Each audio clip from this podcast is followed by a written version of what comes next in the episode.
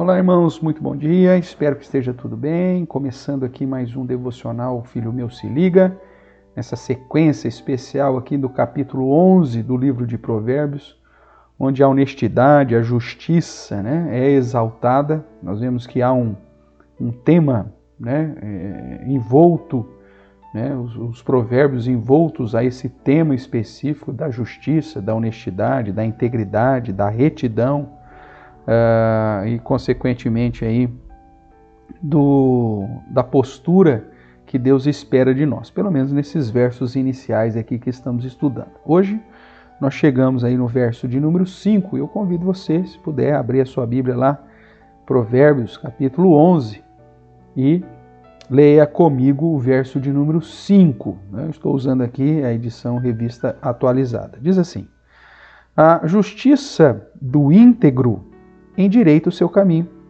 mas pela sua impiedade cai o perverso. Nós vemos aqui esse provérbio muito parecido, muito semelhante ao verso de número 3, né, que diz: A integridade dos retos os guia, mas aos, aos pérfidos a sua, mal, a sua falsidade o destrói. Então, a justiça do íntegro endireita o seu caminho, acaba o guiando, e ah, o modo de vida cheio de impiedade, de perversidade, conduz o perverso a cair ou o destrói. Então é uma repetição, é um paralelismo, né, de certa forma, que Salomão usa para reforçar uh, o ensinamento de que você, como crente, como servo de Deus, como discípulo de Cristo, precisa viver de acordo com as características de um verdadeiro cristão, em honestidade, em integridade, em justiça, em retidão. E quando isso fizer parte da sua essência, quando estiver bem bem encucado na sua mente, bem bem cravado no mais profundo do seu coração, essa justiça que vai estar lá, bem bem no centro da sua vida, vai endireitar os seus caminhos. Você sempre saberá que decisão tomar e que rumo seguir. Né? Como nós falamos lá quando tratamos do verso 3, o nosso grande problema de conflitos é que nós queremos tomar uma decisão contrária àquilo que Deus já apresentou como integridade, como algo justo, como algo digno de ser seguido. Quando então os desejos do meu coração se conflita ou, ou se contrapõem com os princípios e os critérios revelados pela palavra de Deus, aí eu entro em crise, né? e por isso eu tenho dificuldades em tomar as decisões.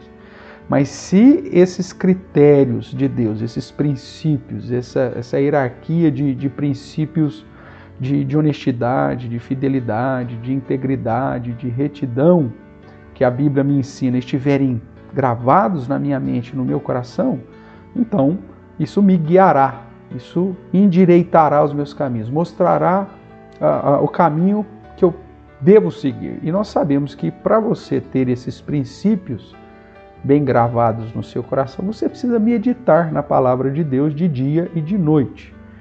Eu vi uma, uh, uma reportagem recentemente, na verdade um vídeo, uh, de uma pesquisa americana sobre os benefícios da leitura da Bíblia na vida daqueles que assim o fazem. E, e, e eles fizeram lá uma, uma pesquisa e concluíram que se você ler até três vezes por semana a Bíblia, três a quatro vezes por semana a Bíblia, isso não faz muita diferença na sua vida, você continua seguindo aí muitas vezes o seu próprio coração.